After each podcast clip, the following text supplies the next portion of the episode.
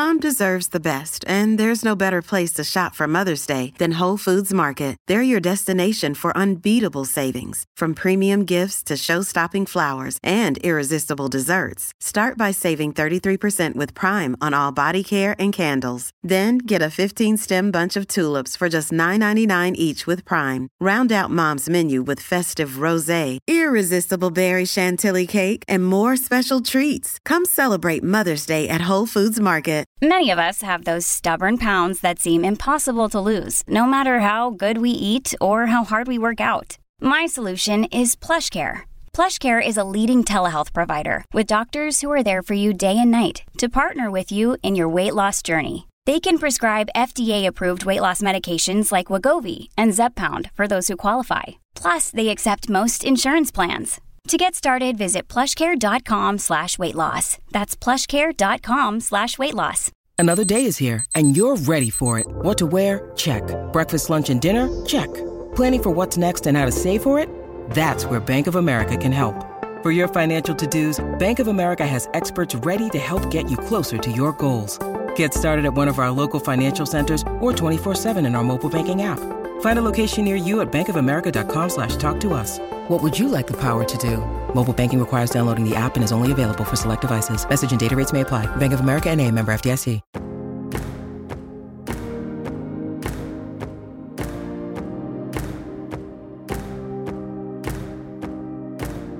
Welcome to Wider Goals, a podcast that explores how individuals and organisations can connect higher purpose with the superpower of sport to create a better world for all. I'm your host, Matt Roberts, and my guest this week is Henry Staelens, who made headlines in 2018 when, at the age of 30, he became the youngest CEO in the English Football League. At the time, his club, Forest Green Rovers, had only recently been promoted from the National League to the professional ranks of the EFL, but had already been named by FIFA as the world's greenest football club. This intentional higher purpose had been set by the club's owner, Dale Vince, whose company Ecotricity powers the strictly vegan stadium with 100% renewable electricity and carbon neutral gas. Henry's job as CEO was to ensure not only that the football club was used as a vehicle to spread the sustainability message as far and as wide as possible, but also to make sure that its higher purpose translated to organisational performance on and off the organically fed pitch. During his five year tenure, two playoff campaigns and a League Two title, which secured promotion to League One for the first time in the club's history, were combined with record commercial growth figures year on year, thanks to significant partnerships with recognised international brands like Oatly and Quorn, which sat incongruously on pitchside billboards alongside local taxi firms and solicitors, more typical of a club with average gates of around 2,500 fans. When Henry stepped down from his post earlier this year, Vince said, Losing Henry is a blow. He's a talented individual, but I understand his reasons. We've had five great years together. I'm very grateful to him, and I wish him all the best in his next role. Well, that new role is as CEO of British Ice Hockey, a far cry from the 16 year old who was sacked from Argos, as well as several other jobs talking about the incredible journey in entrepreneurship that he went on since then, the leadership lessons that he learned from such a unique experience, and how organisations can integrate their higher purpose, whatever that might be, into their operations. This is Wider Goals with Henry Staelens. Henry, welcome along. Thanks for joining me in my little boudoir here in Huddersfield. Um, we're going to talk a lot about your, your career and your, and your previous roles, but first of all, you're what nine months now into your new role with British Ice Hockey. Uh, how's that going? Really enjoying it. Um, completely different set of challenges, but ultimately the output we want to get to is the same, which is a really good performance on the field of play uh, and a really strong business off it, um, but doing things in the right way doing things in another way was very much the message in your previous role at Forest Green, wasn't it? First of all, I mean, you got quite a, a bit of media attention, obviously because of, of uh, the business model at Forest Green and everything, but but you yourself, the youngest CEO in the EFL, um, how did that come to be, and, and, and, why Forest Green? It's like anything that's good in life. It was somewhat serendipitous. Um, so I had a company that I co-owned called Pinpoint Media. Uh, we produce effectively content. Um, myself and my business partner worked at that for five years, um, and I guess it got to a stage where I wanted a new challenge, and he had ideas of how he could grow it on his own. So um, I sold my my share to to him. Um, and that company does really well today. It's, it's grown without me, which makes me very happy. Um, and I've gone on and, and done what I wanted to do. So ultimately, yeah, we took something in a really competitive market of content production. We did things very differently. Um, we won some of the, the biggest names um, out there, and we made them trust and like the way that we worked. And yeah, it got to a point where you know I, I enjoy the embryonic stages of business. I enjoy making things work, and I enjoy trying to create stressful situations for myself, and that maybe other people don't. Um, but once it gets to a point that things are working really nicely, that's typically where I want to go and um, find a, a, new challenge. What was it you were doing differently then with Pinpoint Media that, that made you um, different in the market? A few things really. We we didn't use freelancers. We we we, had, we had everyone in house, so we weren't paying day rates to uh, filmmakers um, or editors, etc. We also banned the word video, which is why I just use the term filmmaker. I've not said that for a long time, but you know we banned the word video because film just sounds far more compelling as, as a product.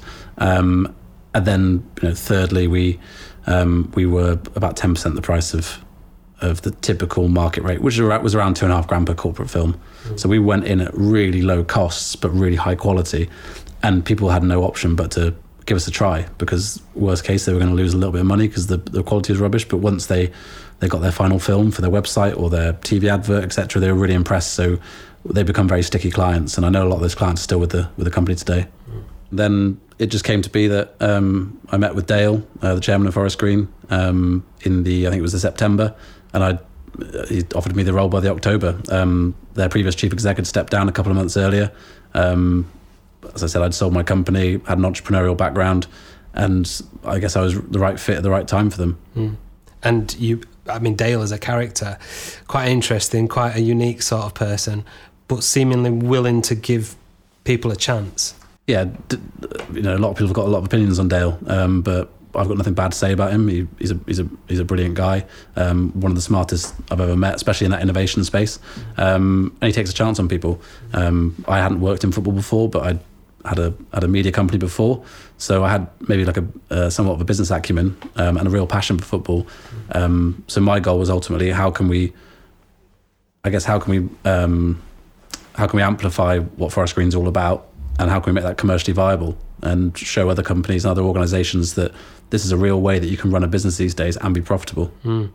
and uh, which is a which is a big undertaking and uh, I guess Forest Green is is such a a globally well-known story really now because there's such a strong message there and obviously Dale leads that um, everybody knows it's about sustainability uh, environmentalism what are the first steps then that you take to converting that idea, that higher purpose, into a, um, a sporting and commercial success? I, I think if I look at the the job I did as a whole, when I joined there, we were probably everyone's most hated club um, because of the fact we had a higher purpose. We were a bit different in the world of football and sport. Um, we were the vegan weirdos. We were uh, we were trying to do something a bit different and do things in the right way. And you know, opposition fans would would hammer us at every opportunity they could, and they still do. You go on social media now, and the, the amount of steak gifts you'll see, um, it just never gets old.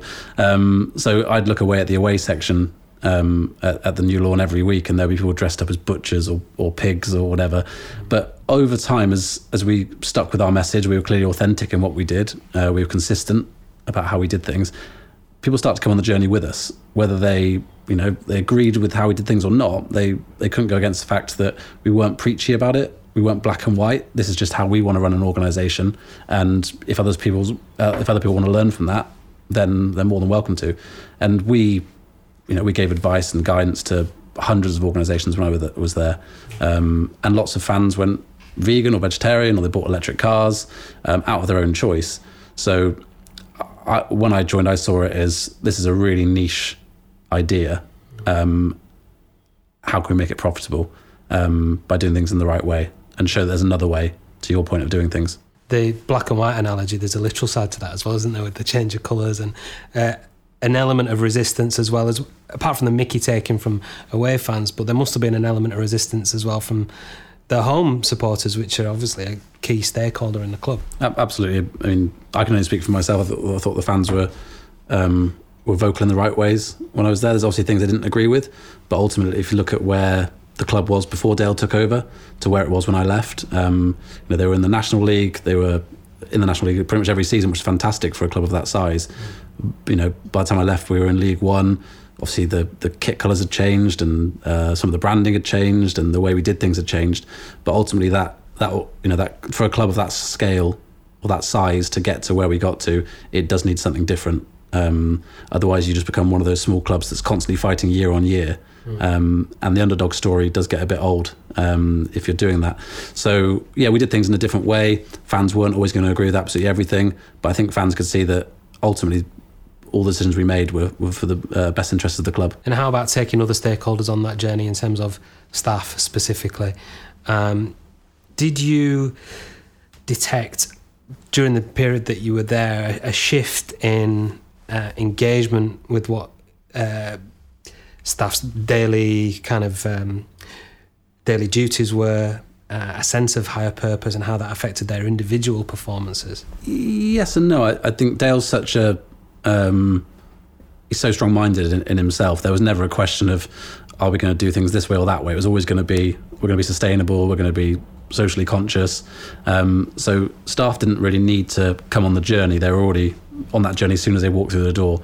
And when we were recruited, it, it wasn't hard to um, to talk to people about what we were about because everyone knew. Mm. So people didn't come to an interview and then be surprised um, about the fact that there's only vegan food served on site mm. and we've got electric car charging points and we're you know we're, we're big on energy transport and food. So of course there it takes a bit of time for everyone to get up to speed with that, but in my time there, everyone was so committed to, I guess the the higher goals that um, no, there was no problem with that at all.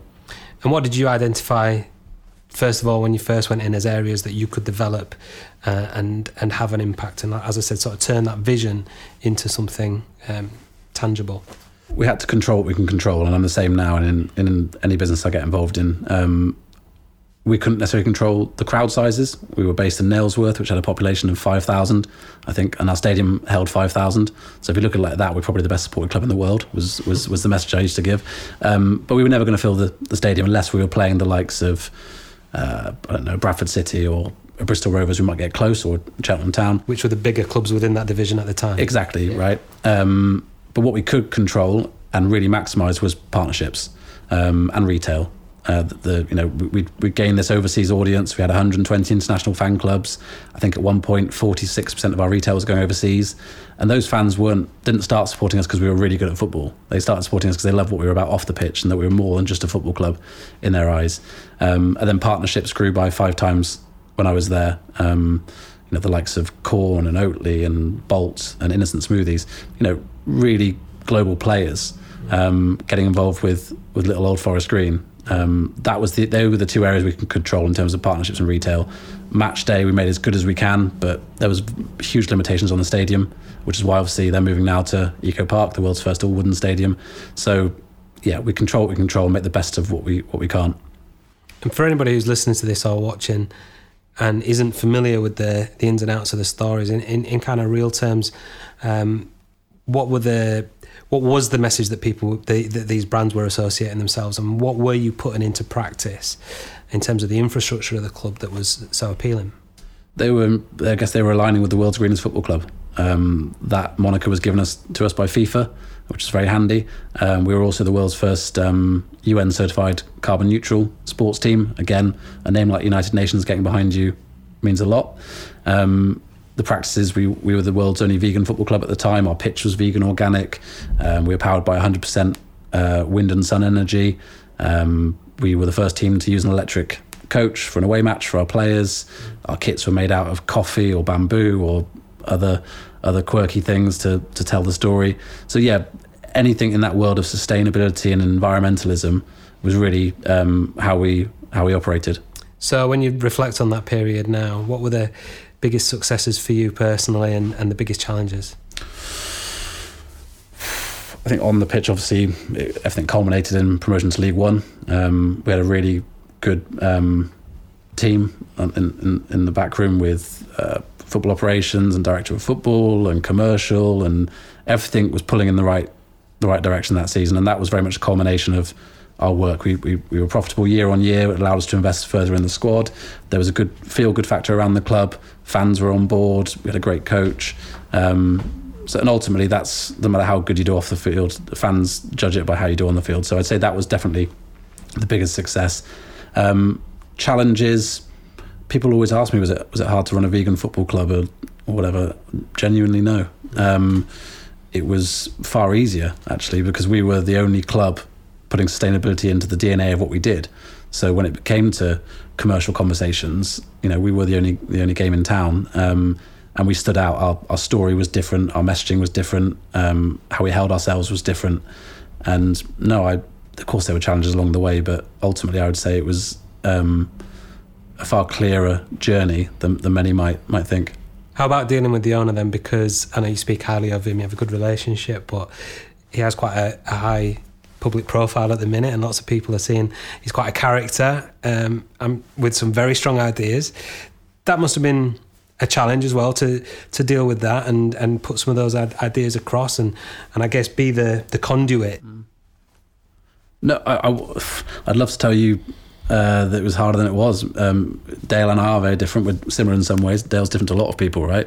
Mm. Um, but no, you know, there, there, were things I don't agree with everything he he does. No one agrees with anything anyone else does. But um, no, on the on the whole, we got on very well. We respected each other. Um, I ran the organisation as if it was my own. It was my own money. It was my own uh, my own people, my own time. And I think if you go into it looking like that, you're always going to make decisions that are best for business. Um, so no, absolutely, it was Dale's messaging and direction. I just ran it as best I could whilst I was there um, to make sure that uh, we were profitable and viable. And if we weren't profitable and viable, then the world would look at us in a different way and think we can't run an organization like that. Mm. So we had to be the, I guess, a role model for a different way of doing things. That's fascinating. And and you, I mean, you you were a young entrepreneur. I think it's 16 when you you first started wheeling and dealing, and and um, I'm sure through through the early part of your entrepreneurial career, you had a fair shift in mindset and, and personal development.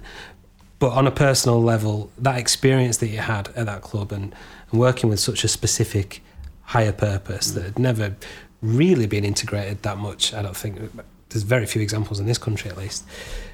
What were the personal learnings and the personal development you went on through that experience? I wouldn't be able to pinpoint it, but I, you know, I, I obviously developed hugely. Um, I guess as a leader, um, I always had a knack for the commercial side of things. The um, you know uh, that's always been ingrained in me, and that's one of the reasons that um, I left school at 16 and managed to turn it around, I guess, because I, I understood what makes people buy things and what makes people tick.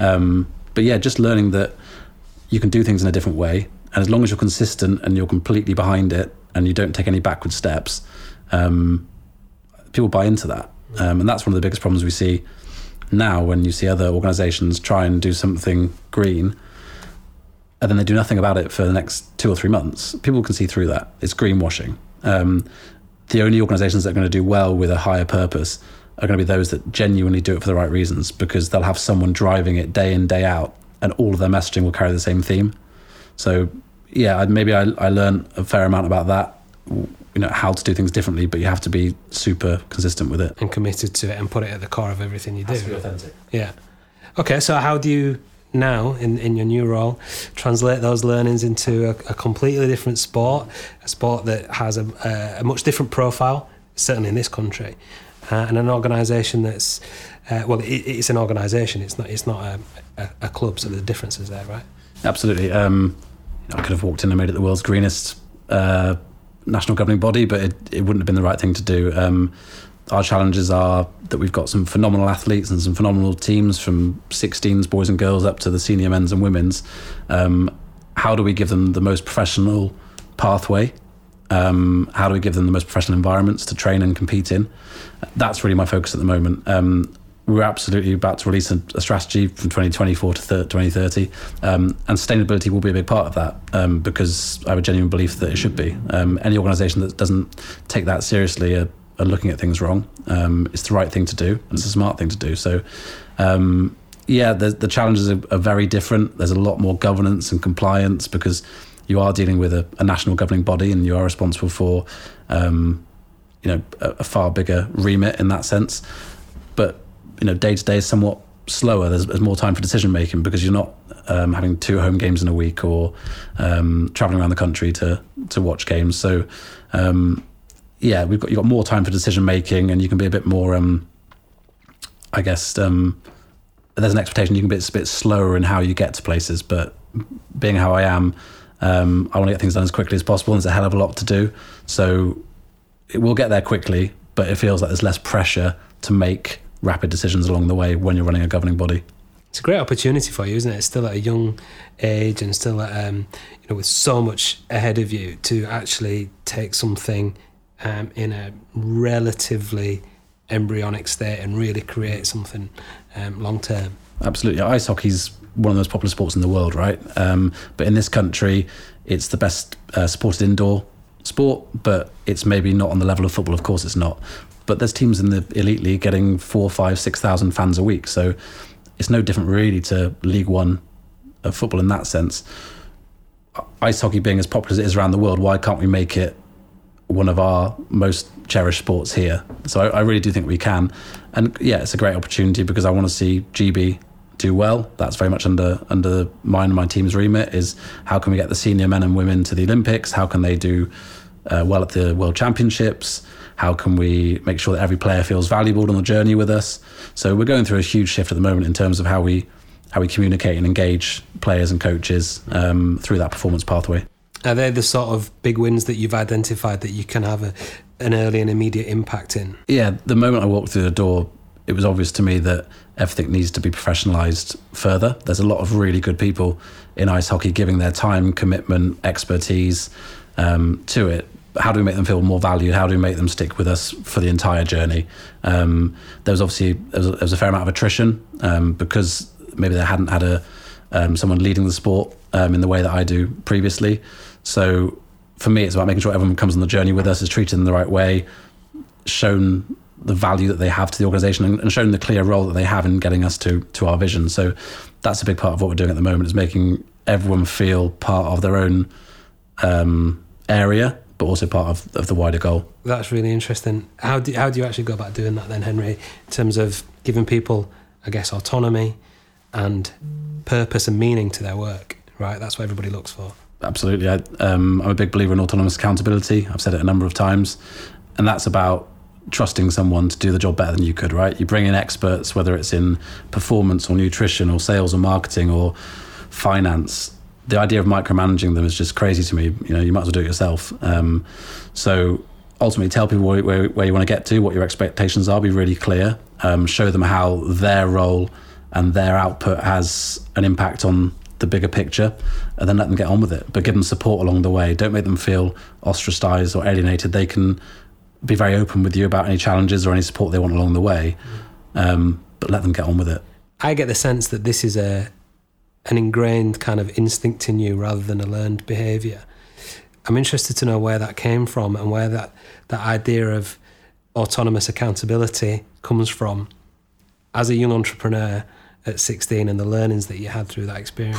I don't really know. I think um, maybe I'm wrong. No, you're probably you're probably right, but I just think um, I've never really looked at looked at it, and, and I'm not one for much self reflection. That's probably that's probably an issue. But um, well, you clearly didn't like being told what to do, um, you know, or, or, or, necessarily feel that higher education was had to be the path for you that a lot of people feel comfortable within. Yeah. Do you know what I mean? There was a moment where you stepped out of your comfort zone or other people's comfort zone. Yeah, I had to. So maybe if, if I were to analyze it quickly now, I would say that I had to be autonomous and had to be accountable to myself because if, if you haven't got any qualifications and I left school with just GCSEs so I didn't go to sixth form or anything so if you, if you do leave school with that and everyone else is going off to sixth form or university and they've got like a more traditional path and their CV is going to look good when they step into the world of work mm. I had to do things differently and I, I, wasn't one for authority I guess which is probably where the autonomy comes from mm. to let me get on with it um, and then the accountability is if I didn't um, do well for myself then I had nothing to fall back on. So um, yeah, you've just analysed me very quickly. so yeah, that would make sense. Yeah. Um, is there is there an element as well of um, I'm thinking aloud a little bit now myself from my own trajectory of going through sixth form college and university where that autonomy is taken out of your hands, but it, it's it's comfortable in a way because um, you're kind of being told what to do. Every, someone's laying out a structure for you. Someone's giving you classes to go to and a routine to follow into your early twenties. Um, and actually, perhaps for all everybody thinks that going to uni and stuff is um, a way to get autonomy and a sense of freedom and um, yeah uh, independence. Perhaps it's not. The way I see university is that uh, you shouldn't feel the need to go if you don't want to go. Um, but it almost feels like a bit of a black mark against you if you didn't go to university. People Yeah. people just expect that. Like the amount of times people said to me, "Oh, where did you go to uni?" Yeah. And like, oh, fucking hell. So, um, yeah, I think i i want my doctor to go to university. I want my, I want my lawyer to go to university. But and, I, and anyone else that wants to go to university to further self develop themselves or find themselves, I guess, then that's fine. But you shouldn't. There shouldn't be a need that you have to go to university. Um, I I would always hire on what I see in front of me and what people have done in their career over what they've maybe achieved academically. Um, I just think life experience, you learn so much so quick, especially when you're thrown into the deep end and you've got you've got to do things, you've got to figure it out quickly, right? So, yeah, I don't think that that's my feeling on university is you shouldn't have to go, but if if you want to go and you feel that it's right for you, then absolutely, it's a good choice. So what was that journey for you then? You left school at 16 with no GCSEs and I know I had, I had, I had, I had to have some GCSEs. Oh, sorry. Yeah, yeah, yeah. yeah that's the one thing I have got. let's just pretend you didn't, Yeah, you know, yeah. for the sake of the story. Yeah, yeah, Uh, with GCSEs, Yeah. but um, with a need um, or a drive to go out there and, and make something of yourself. And uh, did it matter what that looked like at that time? I don't think I even had that drive at the beginning. I, I left, when I left school, I worked every retail job you could think of. I worked in Argos, I worked in the pasty shop, I worked in JJB Sports, I worked in uh, everywhere, right? And I couldn't keep a job.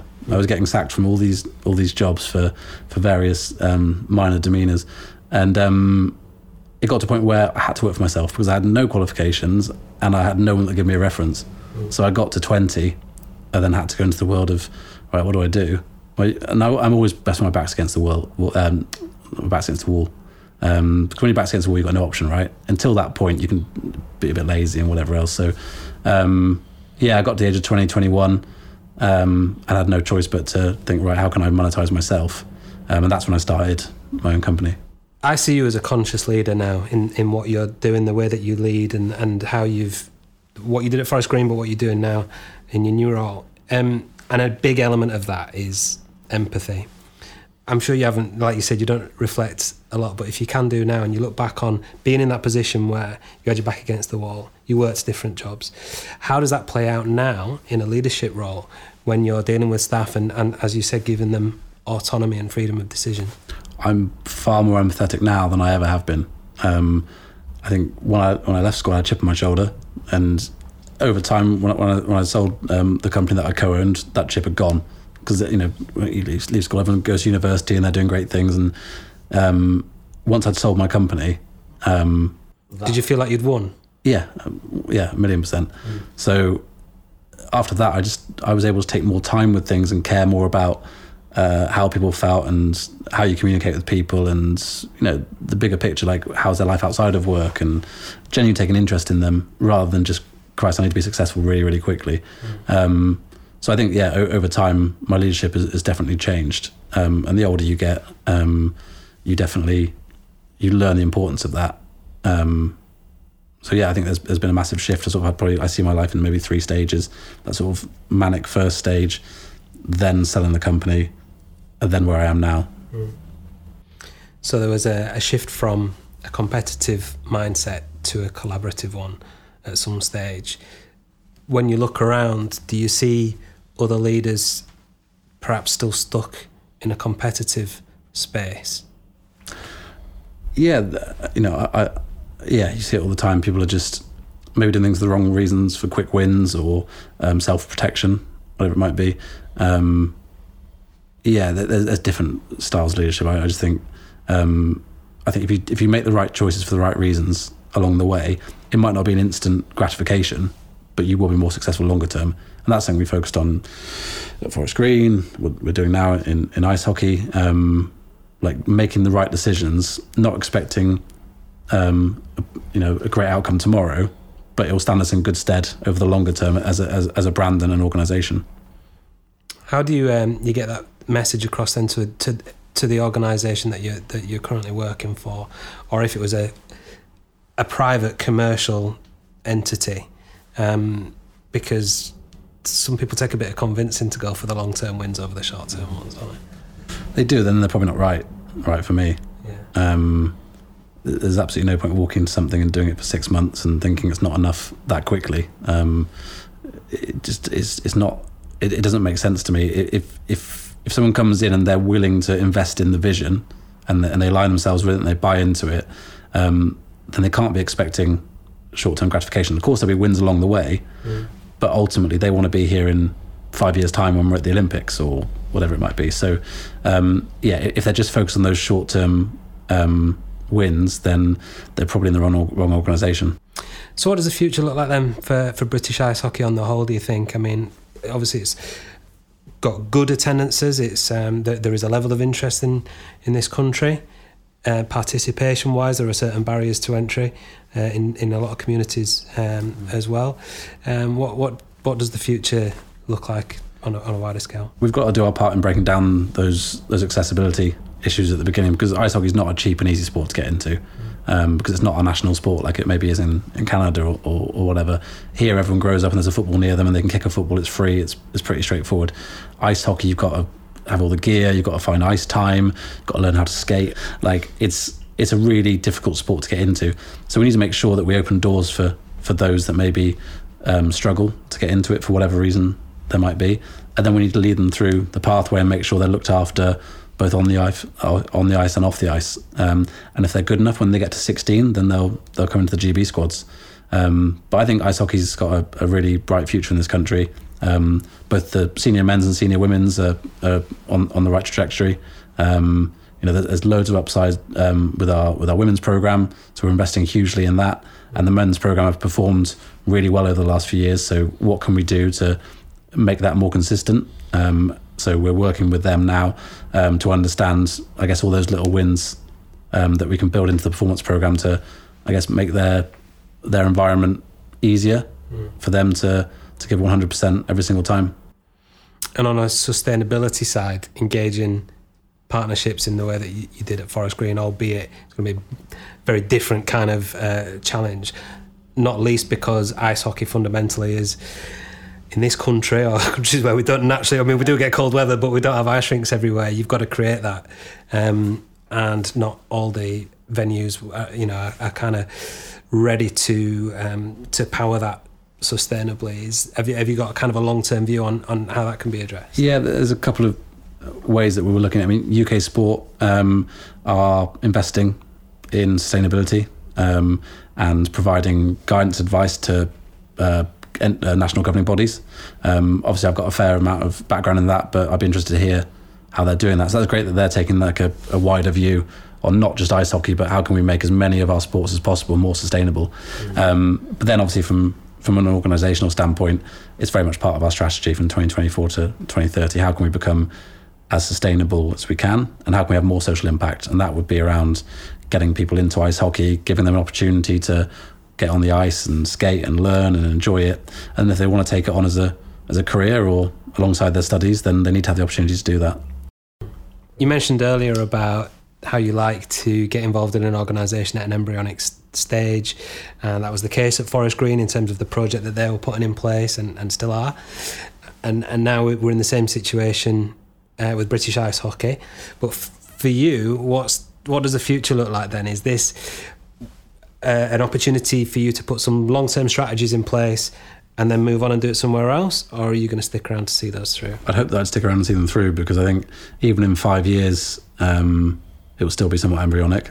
Um, it might well be that we can um, we can speed things up, and I hope we get to where I'd like us to get to quicker than the strategy dictates. But ultimately, you know, we're allowing ourselves six years from 2024 to 2030 to achieve our vision, um, and that is for our men and women to be competitive on on the world stage. Um, so competing at Olympics, opportunities of of medal finishes, um, and also bringing more and more players through a performance pathway that looks on the, looks after them on and off the ice. Um, and if we do that, we'll have more players coming into ice hockey, and we'll have more players staying in ice hockey. And when they do get to the senior squads, they would have had a really good journey of getting there, and hopefully they'll be um, ready to compete. Are you already starting to think beyond that as to what the next challenge might be? No, genuinely no. I um, my last two roles, I, I did pretty much exactly five years in each. Um, think you know it might be longer than that, it might be a bit shorter than that, but ultimately I'm, I'm here until um, I guess my. I always think there's, there's chief execs who um, maybe are better at certain stages than others.